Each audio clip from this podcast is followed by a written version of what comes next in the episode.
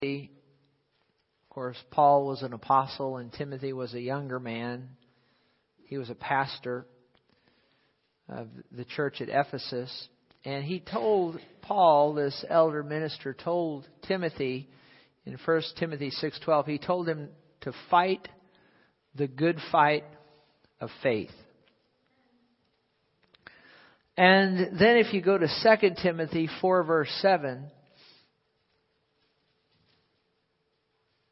and I've learned this as a pastor, as a minister, don't ever tell anybody else to do something that you're not willing to do yourself. And notice here in 2 Timothy 4 verse 7, the apostle Paul, right at the end of his life, right before Nero had his head chopped off for his faith in the Lord Jesus Christ, he said this. He said, I have what? I've what? I have fought the good fight. Did he do what he told Timothy to do? He said, I have fought the good fight. I have finished the race. I have kept the faith and talk to you today about keeping the faith here as we end the year. It's important that we keep the faith. And uh, I want to just cover some things on how Paul did keep the faith and how he did finish his race for Jesus successfully. It's a pertinent message you know, due to the things that have been going on in the world, both naturally and spiritually, and in this nation and in this city and in our personal lives, you know, walking for Jesus is a fight. You need to realize that. And uh, now you also need to realize that here in the United States, we have it very easy. We, we, we, we have it very easy compared to what Christians go through in some parts of the world. But no matter where you live, if you're going to serve the Lord, it is a fight. And uh, it's important that we finish well. I've learned this that anybody can start a race, but not anybody and not everybody finishes it. And so many don't finish well. And I want to finish well. How about you? And so with that in mind, let's just consider for a moment the apostle Paul's life and then and and and see how he kept the faith and finished well. Look at Philippians 4 verse 12. This is a key verse in understanding how he did it, how he kept the faith and finished well. Notice Philippians 4:12. He says this. He says, "I know how to be abased, and I know how to abound." In other words, I know how to make it when things aren't going so good, and I know how to make it when things are going well. He said, Everywhere and in all things I have learned both to be full and to be hungry, both to abound and to suffer need. There were times in his life where he had plenty to eat, plenty of clothes, everything was wonderful. And then there were other times in his life where he didn't have enough to eat. He, he didn't have adequate shelter and food and so on. You understand that. You need to realize that. And you need to realize that in whatever state he was in, whatever the case, he continued on serving the Lord. You need to realize that. And I've learned this about the Apostle Paul, and it's the same in my life, and I think it's the same in, in everybody's life that I've ever met, that our life is a series of peaks and valleys. Our life is a series of peaks and valleys. I haven't met one person yet including myself, that everything went well for me all the time. But I've had times in my life where things went very well. And things were wonderful and I was on the top of the world. And then there's other times where, you know, you go through such a low valley. And that's just life. You need to realize that. And, you know, I know that there's some ministers have arisen over the last couple of decades that if you listen to them, you'll be led to believe, led to believe and errantly so because it's not in line with the Bible. It's not in line with the Apostle Paul. They'll lead you to believe that if you serve Jesus, you're going to be on the mountaintop all the time. And that's just not the Bible. I said it's just not the Bible. I said it's just not the Bible. You need to realize that. And life is a series of peaks and valleys. And you need to realize that. That there'll be times when you'll be riding high. And then there'll be other times where you'll get knocked in, the, in right, right in the mouth. Life will hit you right in the mouth and, and, and just that quick your head will be where your feet were. You understand it'll stand you on your head. Did you get what I just said? See, there's a lot of people that don't, Christians now, that have heard the quote unquote faith message, and I believe in living by faith. We're talking, what are we talking about today? Keeping the faith. We're talking about it today. But I'm going to tell you that when you live for God, there's going to be some, there's going to be some high times. But there's going to be some low times too. You need to understand that. And this is the good thing though about the low times. Yea, though I walk through the valley of the shadow of death, what? Huh? Thou art with me. That's good news, isn't it? Now, having said that, just listen to this. I just want to share some things with you about the Apostle Paul. As he abounded and as he was abased, just think about this. Just listen to this. We could look all these scriptures up, but for the sake of time, because I want to get to showing you from the Bible how he finished his race successfully. But he started his Christian life with a vision from the Lord Jesus. Wouldn't that be pretty cool? How many of you think that'd be pretty cool? The, Jesus appeared to you. Now I don't know that he saw him, but he saw that light. Remember the light shone around him, knocked him down, and he heard the voice of the Lord. How many of you'd like to hear the voice of the Lord? Wouldn't that be wonderful? I mean, that's a, that's a cool way to, to start your Christian life. And then, if you look a little further, remember as Paul, who was then Saul, went into, into Damascus, remember there was a disciple there that the Lord spoke to named Ananias. Remember that? And the Lord said to Ananias, go over and minister to this man named Saul. And the Lord said, who would become Paul, and the Lord said to Ananias, He is a chosen vessel unto me. Now, how many of you would like to hear the Lord say something like that about you, that you're a chosen vessel unto God? I mean, that's abounding. That's about as good as it can get, right? You're chosen vessel unto the Lord. But then in the, and, and then he went on to tell Ananias, he said that, that this man is going to bear my name before Gentiles, kings, and the children of Israel. Wow, that's pretty cool. How many of you think that's that's abounding right there? That God's got a good assignment for you. We're going to stand before kings and we're going to proclaim the gospel. But then in the next verse, in the next sentence, the Lord tells Ananias, and I'm going to show Saul, who would become Paul, how many things he must suffer for my name's sake. You remember that? How many remembers that? So you've got abounding and abasing right there. You've got, you've got the Lord saying, He's a chosen vessel of mine. He's going to stand before kings, and I'm going to show him how great things he must suffer for my name's sake. You need to realize that life is a series of what? Peaks and valleys. And so many of us, we want to take the peaks, but we need to realize that there's valleys as well. So Paul's Christian life started with a vision of Jesus, but you know it was just a very short time after he got born again and baptized with the Holy Spirit and all of that. Just within just days, people were trying to kill him. Think about that. Abounding in, abase, in abasement. On, on his first missionary journey, Paul went out and he rebuked a sorcerer. Remember, he was withstood by a, a sorcerer. And Paul said, You'll be blind, not seeing the sun for a time. And remember, immediately a dark mist fell on him, and he went around seeking someone to lead him by the hand. Now that's pretty cool. Don't you think that's pretty cool? I mean, if somebody came against you, one of your enemies came against you, and you say, you're to be blind for a season, and then all of a sudden they're blind. I mean, that'd be, I mean, if you really were walking in the love of the Lord, you wouldn't really want that to happen. But wouldn't that be pretty cool if you could call down blindness on your enemies? I mean, you know, that's that's, that's pretty cool stuff. That's pretty cool stuff, isn't it? I've never been able to do that. That's pretty cool.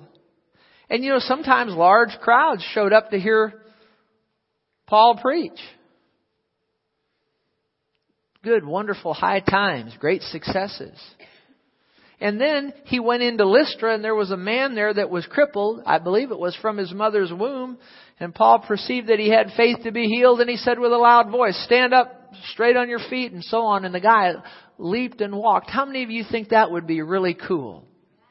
Really cool. Yes or no? Do you think that'd be cool to be able to do that?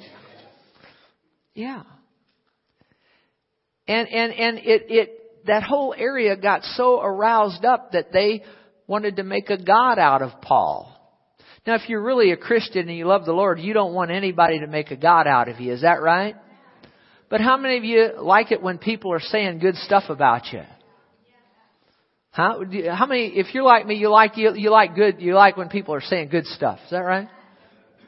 Now I've learned over the years I don't listen to either one too much. Because you can't believe all the good stuff and you can't believe all the bad stuff. And if you believe all the good stuff, you'll get the big head, and if you believe the bad stuff, you'll get discouraged. So you keep, you keep the praise of people and the criticism of people at arm's length. Because you're not as good as what they're saying you are, and you're not as bad as what they're saying you are. Is that right? But nonetheless, this man got healed, and this whole area, they, they want to make a God out of Paul. I mean, I mean, he's riding real high. But then the next thing you know, some other people came in who were enemies of Paul and they persuaded this same crowd that wanted to make a God out of Paul and within just a short time this same crowd is stoning Paul and they drag him outside the city and they leave him for dead. Did you know people can change their attitude about you really fast? So he, he, he had a high time, but just that quick, he's got a low time peaks and valleys. And then, as, as, as, you know, they left him for dead and he rose up. Real loud say, say this, say he didn't quit. You know, if there was ever a time to quit, that might have been a time to think about it after you've been stoned and left for dead. But he didn't quit.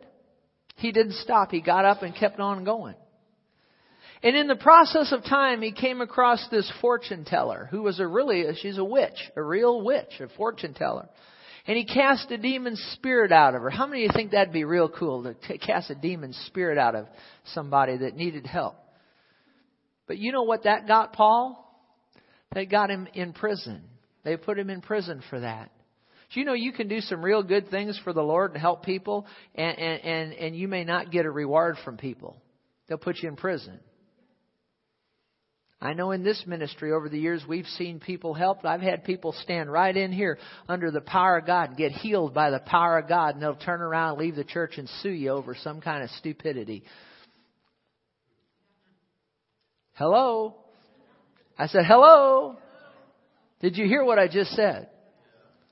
Yeah, yeah, stand right in here, get healed under the power of God, make house payments for them, help them and then in the process of time leave over some stupid, stupid stupidity and then sue you on top of it.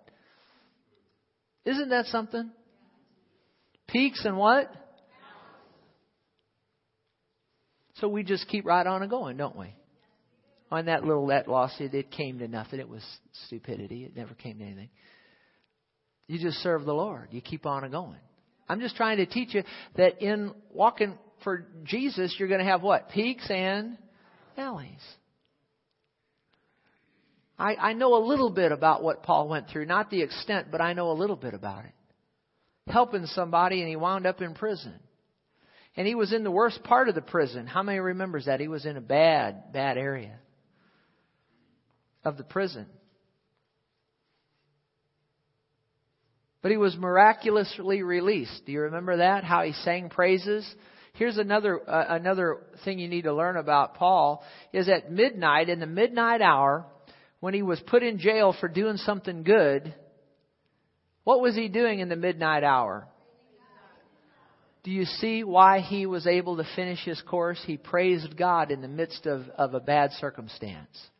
How many Christians have I met over the years, and I've done it myself? We do something good and we wind up getting persecuted for it, and in the midnight hour, instead of praising God, we're crabbing and complaining. Has anybody ever done that besides me? Well, let's learn a lesson from the Apostle Paul. And let's praise God whether, whether the cupboard is full or whether the cupboard is like old Mother Hubbard's cupboard and it's bare. We praise God anyway. Is that right? Whether the cupboard is full or the cupboard is bare. Whether you have new clothes or you have hand me downs. Just be glad you have clothes. Just thank God in the midst of any of it. Is that right?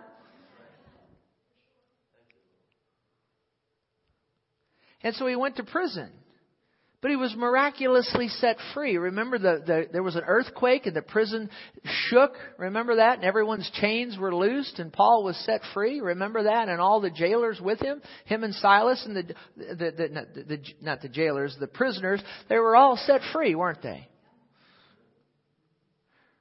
Remember the attitude we keep in that midnight hour when things aren't going so good not only affect us, but it affects others around us. Remember that. But why did he get in prison? He got in prison for doing something good. And he did something good and something bad happened, but he praised God in the midst of the, of the valley. See, he had a peak and then a valley, and in the midst of the valley, he praised God. And the next thing you know, 2,000 years later, we're talking about how Paul was, you know, praising God in the midnight hour and he was set free miraculously. Isn't that wonderful? But remember how he got in prison. He got in prison by doing something good but yet out of that something good, something bad happened to him. But out of something bad, he kept a good attitude, and then something good happened. You see the peaks and the valleys. It's like life. Have you found life to be like a roller coaster ride? There's ups and there's downs. And anybody that tells you anything other than that just isn't telling you the truth. I remember Paul raised somebody from the dead. Remember that young man, Eutychus? How many remembers Eutychus? You remember? And Paul was preaching and he preached and he, he got a little long winded. And, uh, and the reason he preached long is it was the last time he was going to address the Ephesian, the church at Ephesus. And there was this young man, they were up on the third story in a room up there, and he was sitting in the window and he fell asleep and he, he fell down out the window and he, and, and he, and he was killed. Remember that? How many remember that? That's not such a good thing to be preaching and have somebody fall asleep. That's bad enough.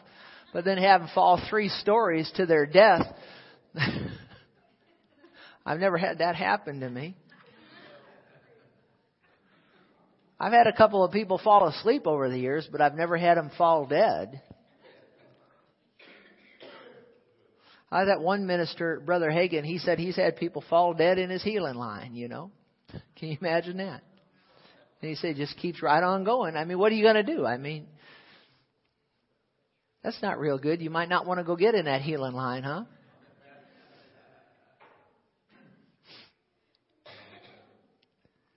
But peaks and valleys. But what did Paul do after Eutychus fell? He went down and raised him from the dead, didn't he? Now, how many of you think that's pretty cool right there? That's an ab- that's an abounding there, right? See how he went from abasing to abounding. I mean, he means sure the guy falls dead, and the next thing you know, he raises him from the dead. Peaks and valleys, ups and downs. I see when the guy falls to his death, you don't want to stop preaching right there. You want to go down there, raise him from the dead, and then what did Paul do? He went right back in the pulpit and he preached till morning, you see. He just kept right on going. And that, you see, that's what faith is all about. You keep right on going regardless of the circumstances. Regardless of what it looks like, regardless of what it, what, what it, what, what, what it sounds like, regardless of what people are saying, or, or, or regardless of what they're not saying, you go right on with the assignment of God. You just go right on. I learned this. People are going to think what they're going to think. I'm going to just go right on serving God. And you need to do the same thing. So he raised this young man from the dead, went right on. When he got beat up and left for dead, he got up and went right on. You just get up. when, when life deals you a blow and knocks you between the teeth and knocks you down, you don't stay down. You get up and you dust yourself off and you just keep right on going. I mean, he went on and unusual miracles were done by the hands of Paul. That's pretty cool, isn't it? They took aprons from his from his from his body and would take them to people that were sick and demon possessed and they'd get they'd get set free. That's pretty cool, isn't it? There was even a demon possessed person cried out one time and said, Jesus I know and Paul I know. Remember that with the seven sons of Sceva, but who are you? I mean, just to have the demons know who you are. I mean, that, I mean, that's pretty cool, don't you think? They're afraid, they were afraid of Jesus, and certainly uh, uh, they should be, and they were afraid of Paul because he was a servant of the Lord Jesus, you know. Isn't it, wouldn't that be pretty cool? How many think that'd be pretty cool? You know, hell afraid of you.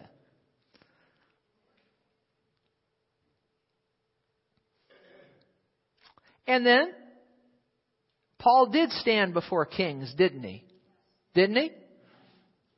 He stood before governors and kings, Felix and, and, and, Agrippa and, and Festus. He stood before. But does anybody remember how he stood before them? As a prisoner, in chains. You also need to realize don't put your own interpretation on what God tells you. Because you see, he, the Lord Jesus told Ananias, hey, he's, you know, he's going to stand before, you know, kings and so on. So you get to thinking, well, I'm going to get to stand before kings. But he stood before kings, but he stood before kings as a prisoner in chains. Peaks and valleys. How many remembers Paul was in that shipwreck? Remember that? Shipwrecked? You remember that? And, and they made it through the shipwreck, and then he come, they get up on the the Isle of Malta. Remember that? And then Paul goes to get some uh, wood, and what he throws it on the fire, and what happens? Anybody remember? A, a, a poisonous snake comes out and bites him. Things go from bad to worse. Come through a shipwreck, and then and then now now he's bit by a poisonous snake. What did he do? Does anybody remember? Real loud, say, "Shake it off." See, if you're going to finish your race for Jesus, you're going to have to be a person that shakes stuff off. Because the devil's going to try to bite you at every turn. And once in a while, he may land a blow. And when he does, don't crab and complain and, oh, woe is me. What do you do? You what? You shake it off and go right on. And remember the people there when that snake bit Paul? They thought he was just, well, this is really a bad guy. He made it through the shipwreck and now, now he's bit by a snake. He's really a horrible person. But when he shook it off and he didn't fall down dead, what does the Bible say? They changed their minds about him and said he's a God. Remember that? Peaks and valleys. Don't go by what pe- I could. I, I really. I don't care what people think of me. I really don't. And, and if you're going to finish your work for the Lord, you can't care what people think about you. Is that right? Paul made a similar statement. I won't look it up. We won't have you turn, but he made a similar statement. He said, if I still try to please men, am I then a servant of Christ? You can't really fully serve the Lord Jesus Christ and please Him if you're trying to please people. You just can't. And you're never going to really make it very far as a as a minister that's pleasing to God if you're telling people what they want to hear all the time. Did you hear what I just said? But do you know after he shook off that snake into the fire and the attitudes of the people changed, does anybody remember what happened after that on the Isle of Malta? He healed a chief person there, and then after that, they had a healing service. And, and all the people on the island that were sick came to Paul, and by the power of God, he healed them. See, you've got what? Peaks and valleys. There was one time Paul was caught up to heaven. Is that right? How many of you think that would be really cool to be? And he saw things that were un, un, unspeakable. Is that right? And then, just to speed this up a little bit, he got the revelation. He wrote nearly two thirds of the New Testament and he didn't get it from man. He got it from Jesus himself. Now, how many of you think that's pretty cool? Now, how can it get any better than that? But right along with that, he says, a thorn in the flesh was given me, a messenger of Satan to buffet me lest I should be exalted above measure. You see, he was, he was given audience with the Lord Jesus and he was given the gospel of grace, but along with that he was given a messenger of Satan to buffet him lest he be exalted above measure. Now people want to know what that messenger of Satan was. I don't believe it was sickness or disease. I don't believe that because Jesus redeemed us from that. Can you say amen? But you know what it was? It was persecution, is what it was. People yielding to the devil. Did you know people can yield to the devil? Did you know Christians can yield to the devil? Every time a Christian gossips, guess what? They just what? Yielded to the devil. Is that right? Oh, yeah. Did they lose their salvation? No. They just yielded to the devil. We shouldn't yield to the devil, should we? But Paul had a lot of people come against him.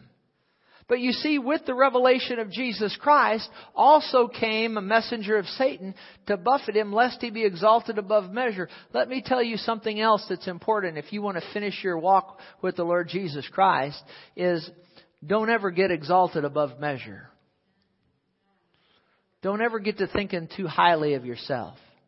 You shouldn't think too lowly of yourself, but you shouldn't think too highly of yourself.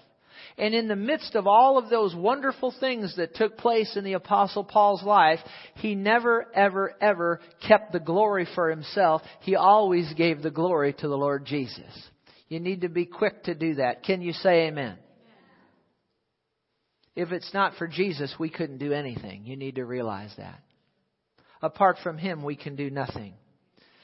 And so Paul had many, many, many peaks. Just listen to some of the valleys that, that just, he summed it up in Corinthians. Listen to this. He said, in labors more abundant, in stripes above measure, in prisons more frequently, in deaths often. From the Jews, five times I received 40 stripes minus one. How many, how many stripes is that where they whipped him? How many? 39 times, now times that times five. He said, Five times I received 40 stripes minus one. So how many is that? That's 195, isn't it? Is that right? All you gotta do is take 39 times 5. Can you do that? 195. I wouldn't want to get striped once. How about you? So you want to serve Jesus, huh? You really want to do something for Jesus. You want to rock the world for Jesus. Well, that's what he did. He rocked the world for Jesus, didn't he? In stripes above measure, in prisons more frequently, and deaths often. From the Jews, I received 195 slashes. Three times I was beaten with rods. Once I was stoned, and that don't mean he was drunk. I'm going to tell you that right there. They threw rocks at him. Three times I was shipwrecked. A night and a day I've been in the deep. It means in the sea. In journeys often, perils of, in journeys often, and perils of waters, perils of robbers, perils of my own countrymen, perils of the Gentiles, perils in the city, perils in the wilderness, perils in the sea, perils among false brethren, in the wilderness, in wilder, in weariness and toil, in sleeplessness often, in hunger and thirst, in cold and nakedness. So you want to rock the world for Jesus, is that right? Well, that, that, that will be in your future to some degree, one way or the other. Along with the peaks there will be what? And anybody that tells you anything other is just not telling you the truth. All right. Let me close this message up by telling you how Paul successfully kept the faith and finished his course. Now I've already said some things, but look at Acts 20:24 real quickly. Acts 20:24. I'm going to read this in the New Living Translation. If you don't have it, it'll be on the screen. Acts 20:24. New Living Translation. I like the way the New Living Translation translates this. It's the most accurate to the original Greek. And here's what it says. Paul says, But my life is worth nothing to me unless I use it for finishing the work, what? Assigned me by the Lord Jesus. The work of telling others the good news about the wonderful grace of God. The first thing is, be sure you're running the right race be sure that you're running the right race. If you want to finish your race, be sure that you're running the right race. Be sure that you're running the race that you were assigned by the Lord. Do you know why so many Christians never finish their race? It's because they're running the wrong one. They're running, they're, many Christians try to run other people's races. And that's why they get discouraged and quit. Because you're not graced to run someone else's race. Well, that'd be good. To, if you're taking notes, you ought to write that down. That sounds like something Joyce Meyer might say. But I didn't hear her say it, I said it. So there.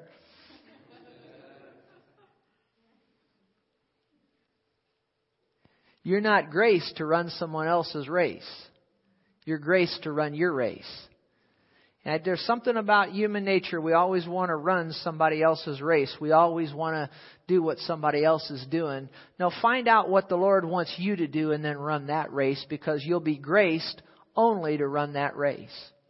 I've seen so many people, they, they, they start something, they get something going for the Lord because they, you know, they think it's a good thing to do. They saw somebody else do it and then, then, you know, year comes and goes and they belly up and it's a failure and they quit. And you get right down to it, you find out the Lord never really told them to do that in the first place.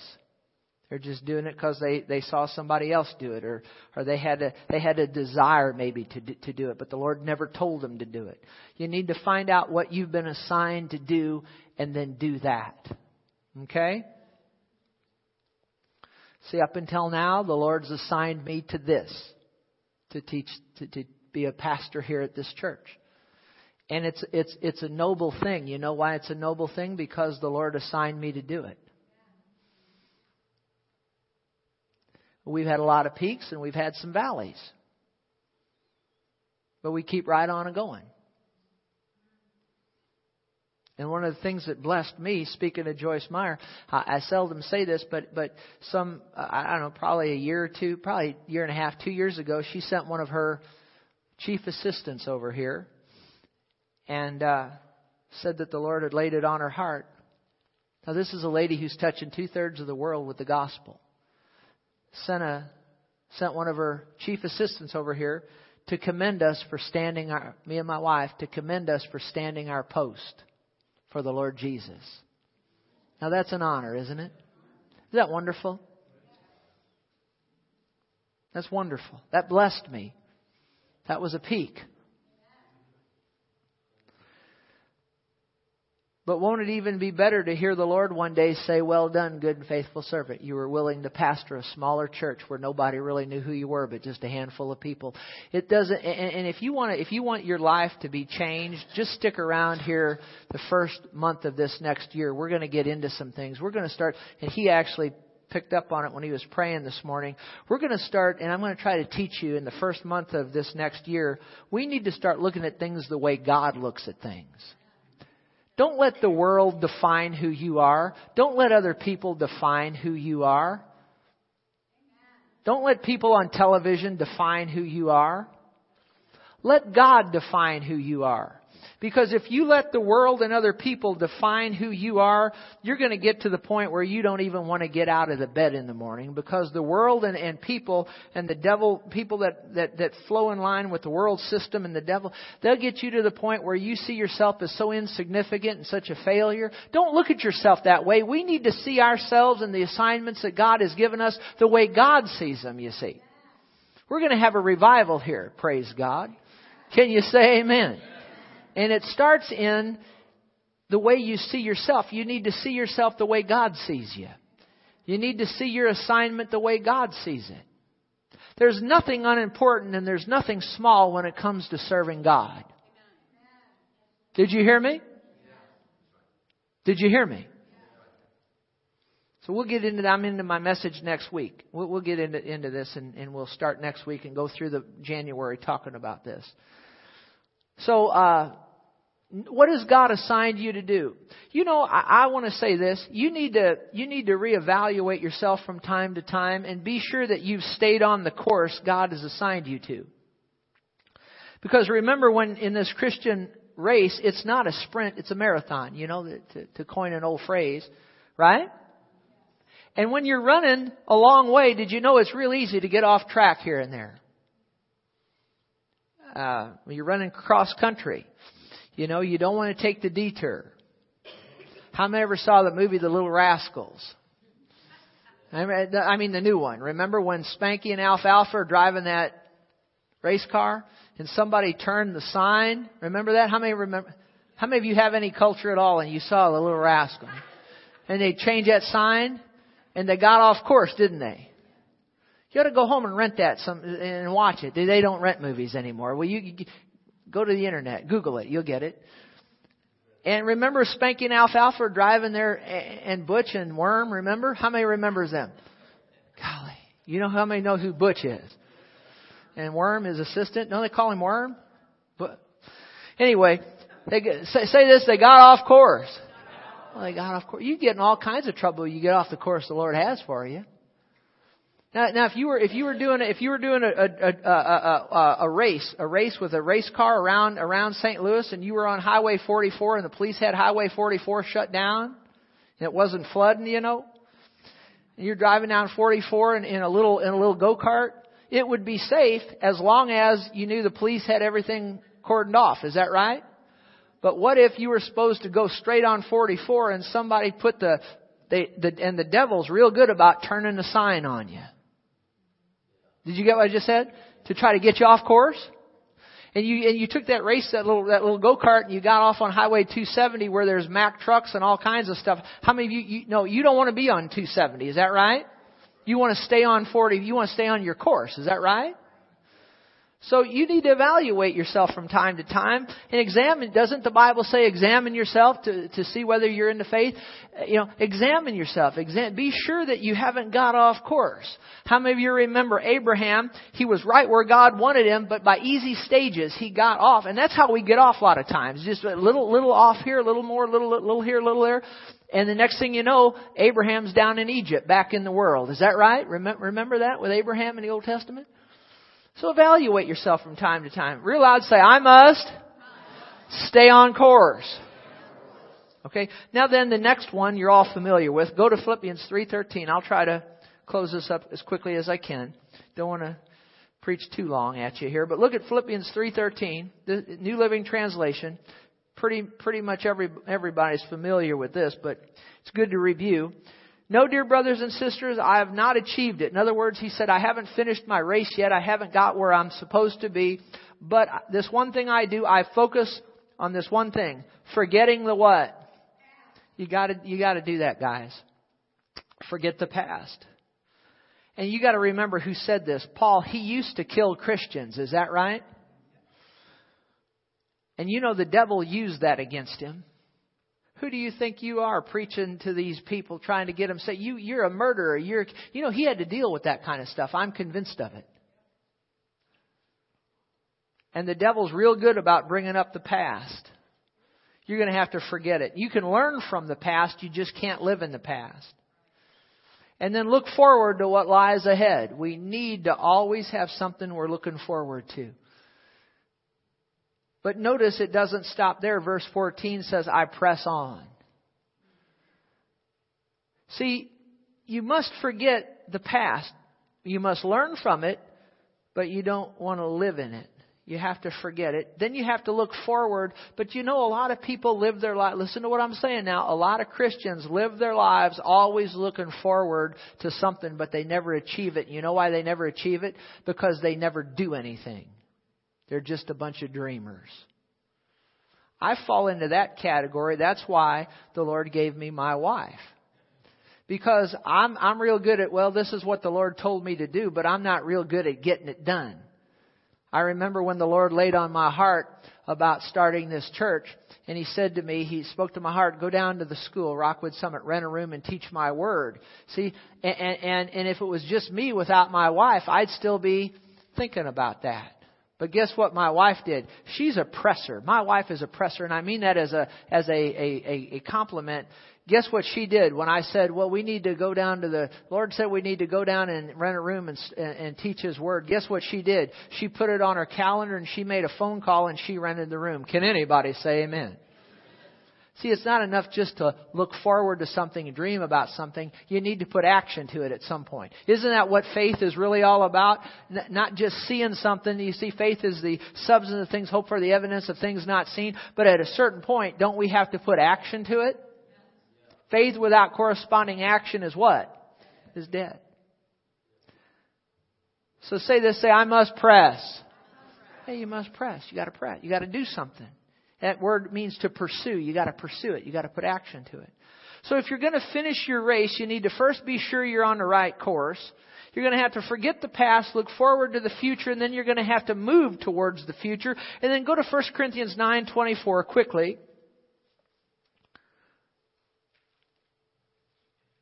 And actually, for the sake of time, well, let, no, let's just read 24. Don't you realize that in a race everyone runs, but only one person gets the prize? So run to win. That's good advice, isn't it? Run to win. All athletes are disciplined in their training. They do it to win a prize that will fade away, but we do it for an eternal prize. And then he says, So I run with purpose in every step. Think about that. Does every step you take for the Lord, does it have purpose? Think about it. It should have. He said, I'm not just shadow boxing. I'm not just, in other words, he's not just batting into the air. He's got a purpose. For every, every blow that he lands, he's got a purpose for it. You understand? I remember when I first started playing golf, I went out in a field and I just started hitting golf balls indiscriminately. And it messed my golf swing up. And I learned later when you pl- when you play golf, when you practice golf, every time you hit a golf ball, you have a target for that ball. You don't ever hit a golf ball indiscriminately. Did you hear me? You always have a target. You always have a goal. And if you're going to live for the Lord, you should always have a target. You should always have a goal. Don't ever go out in the field and just hit golf balls indiscriminately. You always have a target. You always have a goal. When you serve Jesus, you should always have a target. You should always have a goal. And then look at verse 27. He says, I discipline my body like an athlete, training it to do what it should. That's good, isn't it? That word discipline in the Greek actually means if you study into it, it has to do with what you put in your body, your appetite, has to do with food and drink, and with and it has to do with chastity. You know, we need to live right sexually, don't we? The devil's got a lot of people off with with, with sex, and he's got a lot of people off with uh, them putting stuff in their body they shouldn't put in their body. Is that right? See, God wants us to have sex, but He wants it to be between what? A man and a woman as a husband and wife. Period. Not between a man and a man, not between a woman and a woman, not between you and somebody you're not married to, but between a man and a woman, but as a what? Husband and a wife. And you get it outside of that, it'll be a whole lot of fun for a whole for for for a while, but the end of it will be what? The wages of sin is death.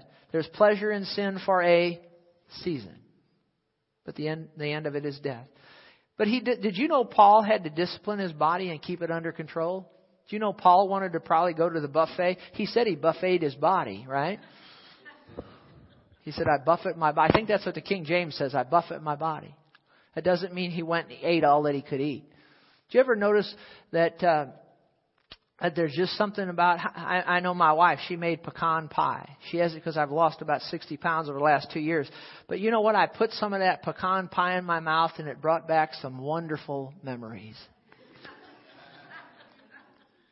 but you got to be just so careful you got to be so careful that's why, you know, really, I've, I've really, you know how I used to tell you I'd go by the bakery and I'd start looking at the, because I can't eat it, so I go look at it. But you know, I was making life rough on myself.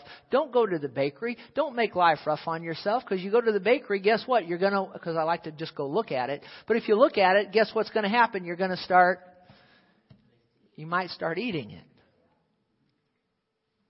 So let's make life easier on ourselves. Let's don't put stuff in front of us that's gonna that's gonna gonna make it harder on us. Is that right? So I just need to stay away from the bakery. Some people need to stay away from the bars. Is that right? You know, or whatever the case. You got to train your body and discipline it. I go in and, and every other day I work out. I do what is it like 200 sit-ups now with a 55 pound weight on my chest. That's pretty good. You should have seen me two years ago. I couldn't do 10 sit-ups my wife would sit on my feet and I'd lay down and she'd say, go. And she, she said, come on. And so I couldn't, I, and finally I got up and then I learned what, cause I was so heavy, I would weigh about 230 pounds. I had this big stomach. And so what I did is I learned I just used my stomach when I went down, I used the momentum, the fat rolled up, and when it hit me, then I used the momentum to pull myself back up. So I did, I, that's how I do my setups. But, but you know, we stuck with it and we didn't get there overnight. Then she said, she said, let's do 50 setups. And I said, good. And so I started counting 10, 20, 30, 40, 50. She said, no, no, no, that's not what I meant. But now you see, if you, you see, if you stick with it, you can, you can train your body. You can, did you know you can train your body to resist sin? Did you know that? We could talk forever on this. So real loud say, Paul disciplined his body. And you're going to have to discipline yours. And then go real quickly, Hebrews 12 verse 1. Are you getting anything out of this? I need to finish this. Come on, Hebrews 12:1. Therefore we also, since we are surrounded by so great a cloud of witnesses, let, let's lay aside every weight and the sin which easily ensnares us. Let us run with endurance the race that's set before us, looking unto Jesus. What do we learn here? We learn that there's weights and there's sins. And if you want to finish your race successfully for the Lord, you're going to have to lay aside the weights and you're going to have to lay aside the sin which so easily besets us or ensnares us. Do you know there's difference between weights and sin? You know, there's some things that I know there's some things in my life that aren't sin, but the Lord wanted me to lay them aside. They weren't sin, but they were weights, and they'll and they'll bog you down. Did you hear what I just said? And then he says, the sin which easily ensnares us. You know, I've learned this about people. I've learned this about myself. Is that, you know, I'm not tempted in every area, but there's certain areas that, that, that, that I am, that I do struggle in. And I think it's true with everybody. Has there ever been that thing in your life that you wanted, that you've, you've, you've dealt and you struggled with it over time and you, you, you've told the Lord more than once, I'm never going to do that again, and then you wind up doing it again? Is there anybody that's, that's ever happened to besides me?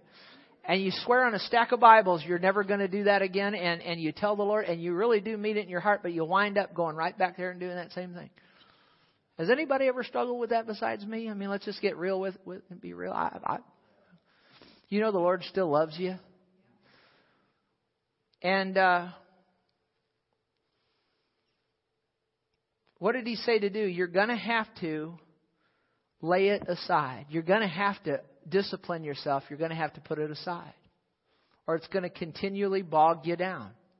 There's weights and there's sins. Some things aren't sin, they're just weights. But you're going to have to lay them aside. Did you hear what I just said? Wouldn't it be nice, like with, with, with pecan pie, if I could just go abracadabra and boom, and I never crave it anymore? Wouldn't that be wonderful?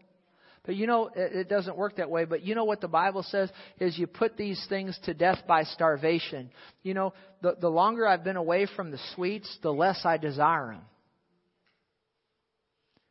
And that's how you, that's how you overcome these things is you cut that, realize, say, cut it off. You just got to cut it off. You just got, didn't Jesus say that if your right eye offend thee, cut it off? That doesn't mean pull it out and, and he's talking about you just, you stop looking at things you shouldn't look at. You stop going to places you shouldn't go. You stop doing things that you shouldn't do. You got to cut it. You got to dis. You got to take the bull by the horns. You know what I mean by that? And stop certain things. Maybe for you it's gossiping. Maybe for you it's lying. I don't know. You got to realize, say, lay it aside. You got to lay it aside. It's not easy, but it must be done.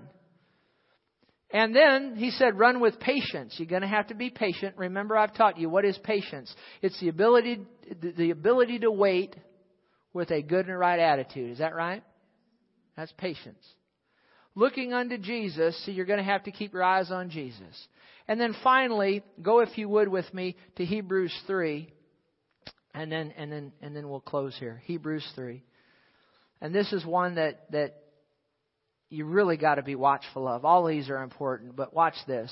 Hebrews 3 verse 7. Therefore the Holy Spirit says, Today if you'll hear His voice, do not harden your hearts. As in the rebellion, this is when the Israelites went into the wilderness. They came out of Egypt. Moses led them into the wilderness. In the day of trial in the wilderness, verse 8. And then for the sake of time, look at verse 12. Be, he says, Beware, brethren, lest there be in any of you an evil heart of unbelief in departing from the living God. Now, why did I read that? Because when you're running your race for the Lord and you go through the, the valleys, it's real easy to get angry with the Lord. Has anybody ever got angry with the Lord besides me?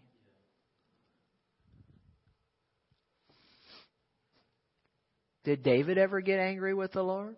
Yeah. Now, does the, does the Lord deserve it? No, he didn't done nothing wrong. But we're human. And I've watched so many people over the years. They really, they really get sidetracked from their race and they never do finish their race because something happens in their life. There's a miscarriage. They lose a child. They have to bury a child. The money didn't come through on time. They lost their house. They lost their car. Sickness hit their body. How many of you know God's not the author of sickness and disease? Is that right? He isn't. But but something happens, or they were believing God and it didn't it didn't come through on time. It didn't happen the way they thought it should.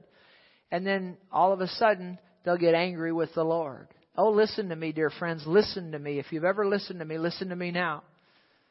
When bad things happen, you go through those valleys, don't get mad at God. Don't blame God. Don't lay it off on God. The Bible says the devil comes to steal, kill, and destroy. Is that right? And not only that, sometimes we don't need the devil's help at all. How many of you know we can mess things up without his help? Is that right? So don't get mad at God. But I've seen truckloads of Christians never finish successfully and they lose the faith and they develop in their in themselves a heart of unbelief and they eventually they may not walk away from God and lose their salvation but they get at a distance from God and they they they live at a distance from him because they're mad at him they're angry with him because something didn't happen the way they thought it should. Did you hear what I just said? And they never do finish their race don't let that happen to you. He said, do not, look at verse 8, do not harden your heart. See, it's something you're going to have to, to do. Don't let it happen. So how did Paul keep the faith? How did he finish his course? Well, he ran the right race. He forgot the past. He looked to the future and then he pressed on. He stayed disciplined.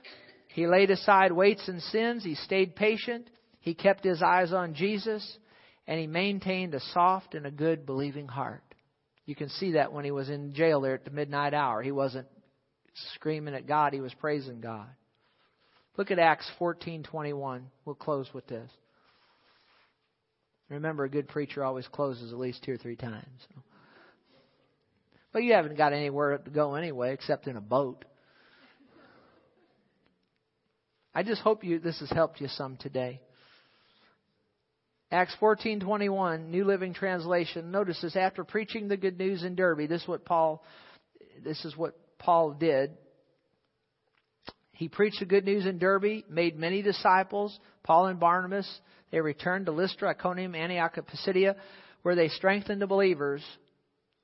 And they encouraged them. What did they encourage them to do? To what? To continue in the faith. So those people back there then needed to hear the same message you're listening to today. Keep the faith. Continue in the faith. And then he said something that, again, be nice if we didn't have to read it, but it's in there. Reminding them that we must what? Suffer many. Did it say sickness and disease? No, we're redeemed from sickness and disease. But we must suffer many hardships to enter the kingdom of God. That means that before, between now and the time we go to heaven, whether it's the Lord comes and is you know catches us out of here, we we go by the way of the grave. Either way, between now and then, it's not all going to be mountain mountain peaks. There's going to be some valleys. But if we'll be faithful and endure to the end, then we'll get to hear Jesus say one day, "Well done, good and faithful servant." And he'll give us a crown that will last forever. It won't be like the crowns they or the gold medals they get at the Olympics. It'll be gold that'll shine